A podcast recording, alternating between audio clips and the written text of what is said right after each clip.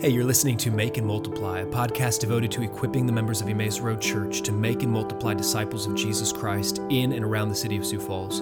The people of Emmaus Road are committed to regular rhythms of gathering and scattering. We gather corporately in worship on Sunday mornings, we gather in missional communities and discipleship huddles throughout the week, and then we scatter throughout our city where we want to give every resident of Sioux Falls repeated opportunities to hear and respond to the gospel of Jesus Christ.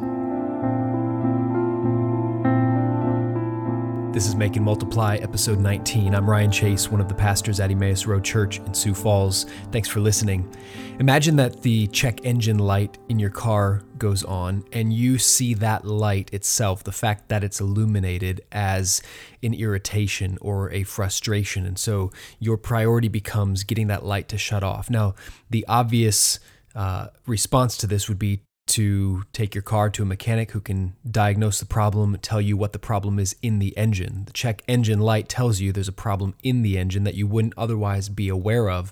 So that light turning on alerts you to the problem so that you can get the issue solved. But imagine if your response to that light is to find a hammer and smash the light instead. Now, obviously, the light will no longer function uh, but you haven't come anywhere close to solving the problem. In fact, you've only made things worse because the underlying original issue is not addressed. And now, if other issues arise, you're going to have no indication, no way of knowing. Our negative emotions, our attitudes of unbelief, are like check engine lights. Negative emotions and attitudes of unbelief are like check engine lights. The way that God has made us as human beings, uh, as holistic beings with a soul capable of feeling emotion, uh, God has given us an incredible gift that our feelings indicate to us when there's something off in the engine of our heart, our our desire, our thoughts and beliefs, our worship.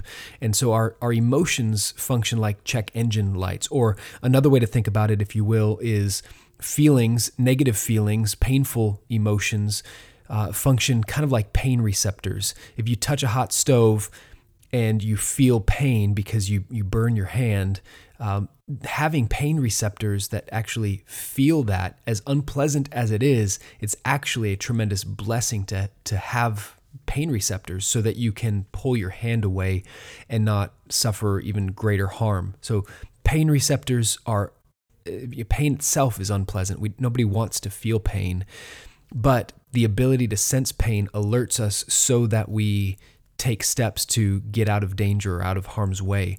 That's how negative emotions are meant to function by God's design, alerting us to some problem in the engine of our hearts. Uh, again, like we talked about in episode 18, at the root of all of our living is what we're worshiping, what we're desiring. Whatever we trust to satisfy us, that's going to be the thing that we want the most. And whatever we want the most is going to be the thing that rules us and um, steers us. It's going to be the thing that we obey. So being attentive to the attitudes of unbelief and the negative emotions that indicate something is off in our thinking and our believing is an important part of growing in sanctification as a believer. Daniel Fuller, in his book, The Unity of the Bible, lists 10 attitudes of unbelief. And I think this is a helpful list to be familiar with. This, this list is reprinted every week in our discipleship huddle questions. We encourage all of our huddles in that that rhythm or habit of repent and believe. Uh, identify in your own heart weekly when you meet together which of these attitudes of unbelief have you experienced in the last couple days or in the last week. And then together identify where's that coming from? What are you thinking or believing about God or yourself or your circumstances? And what lies do you need to turn away from? What false desires do you need to repent of? And what truth about God do you need to turn to in faith? So here are the 10 attitudes of unbelief that Fuller mentions. He talks about false guilt or misplaced shame, uh, which is different than uh, a godly grief over real sin. Um, false guilt might come from measuring ourselves by some standard other than God's, or it might be the the lingering remaining guilt that comes from not believing that uh, that we are justified by the righteousness, the blood, the, the life and death and resurrection of Jesus Christ alone. Uh, anxiety is another attitude of unbelief. Despair or despondency, that, that hopelessness. Pride is an attitude that arises in our hearts like a check engine light when something is off in our thinking and believing. Covetousness, jealousy or envy. So, the distinction between covetousness and jealousy or envy is that uh, covetousness is the desire to have other things that might not itself have some ill will directed at people. It's just um, a discontentment and, and a greedy desire for things that you don't have. So, it's looking at your situation, um, feeling discontent, grumbling toward God about what you do or don't have and and wishing that you had something else believing you need something or someone other than god. Um, jealousy or envy is more of the the ill will toward another person who has what you wish you had. So it comes out more more relationally there. Uh, bitterness is the, the sinful form of anger malice resentment kind of lingers in the heart as a, a bitter taste. Uh, lust or other indulgent desires um, just worldly passions, uh, desire to indulge the flesh, uh, which includes sexual lust, but it's not limited to that only. Um, lust can include just the desire to indulge the self in in sensuality and other pleasures. Uh, laziness is an attitude of unbelief, and impatience uh, is is the tenth one. So false guilt or misplaced shame anxiety, despair slash despondency, pride, covetousness, jealousy or envy, bitterness, lust or indulgent desires, uh, laziness, and impatience. That's a helpful summary of negative emotions or, or attitudes that indicate there's some unbelief going on within our hearts. Um, I would point you also to texts like Galatians 5 20 through 21. It mentions enmity, strife, jealousy, fits of anger, rivalries, dissensions, divisions, envy, and things like these. Paul says, I warn you, as I warned you before, that those who do such things will not inherit the kingdom of God. So, those are the things associated with the flesh, life in the flesh. And as believers who have been united to Christ by faith, raised with Him, to new life, we are called to walk in the Spirit and not in the flesh. And so we should be growing in discernment, the ability to identify the attitudes of unbelief, the negative emotions that are associated with the former way of life. And then we should be living as Paul says in Ephesians 4:22 putting off the old self which belongs to your former manner of life and is corrupt through deceitful desires. And then we should be learning and practicing how to put on the new self being renewed in the likeness of our, of our creator. Um, Ephesians 4 and 5 those entire chapters are helpful places to turn as well for specific lists of some of those desires and behaviors that are part of the old self and then uh, identifying the, the new way of life that God is calling us to. Colossians 3 is another great text to turn to uh, to identify some of those things. The, the reason these are like check engine lights is because we're not always aware or we're not immediately aware of the thought or belief that's off in our hearts. We don't necessarily first notice the idolatrous desire within our hearts. We typically notice the unpleasant feeling or the attitude or the mood first. Uh, and not only do we notice it, but oftentimes this comes out in community where other people can actually observe this about us. Sometimes you might have a thought just goes through your mind. Nobody knows the thought. Nobody notices that it happened.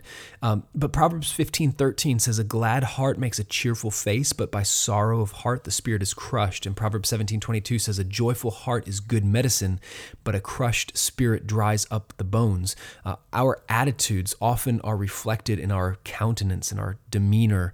Um, our sin tends to come out in specifics, not just in, in vague generalities, but but comes out in specific um, expressions on our face or tone of voice that we use in conversation with someone. And so, when that attitude or that mood crops up, it's like a check engine light because we see it, and that should indicate to us that there's a deeper problem going on. Something in the engine of our heart is off.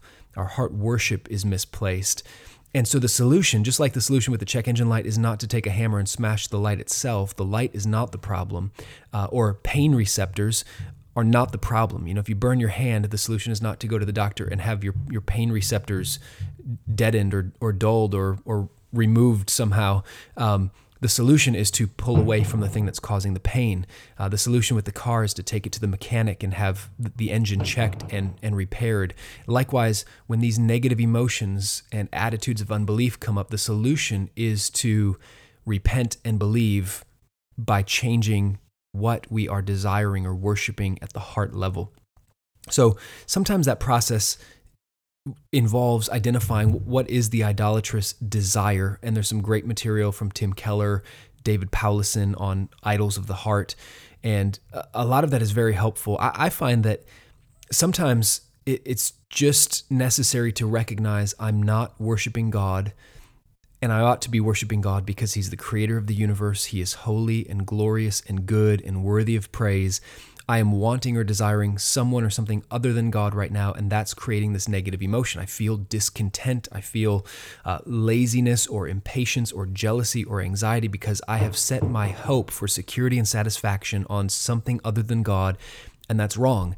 And so it can just take a moment to repent and tell God it's wrong for me to, to trust in this thing or that person or whatever it is.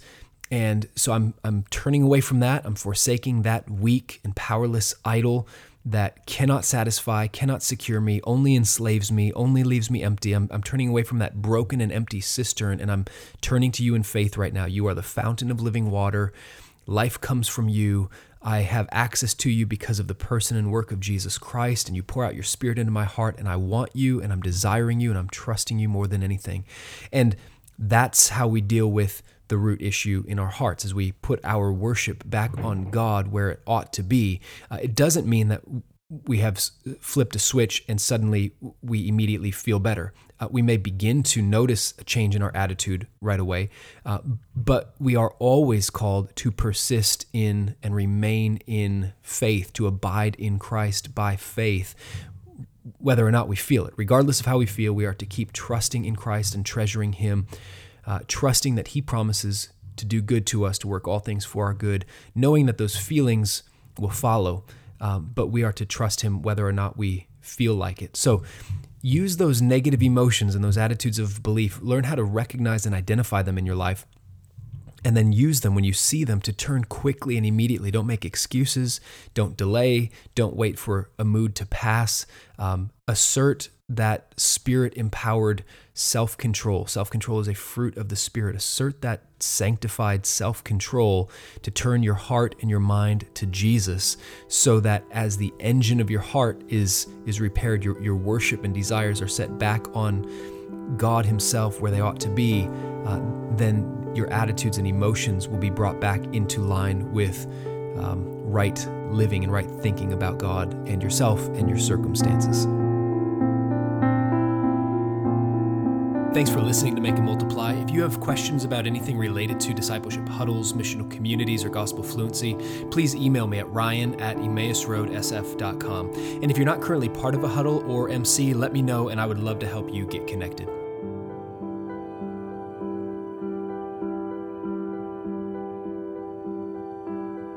If you're interested in more, you can find this content in our Discipleship Huddle Guide, which is based on the DNA Guide by Saturate Resources. The music on this episode is called Everywhere by Lee Rosevere, and it's used under a Creative Commons license.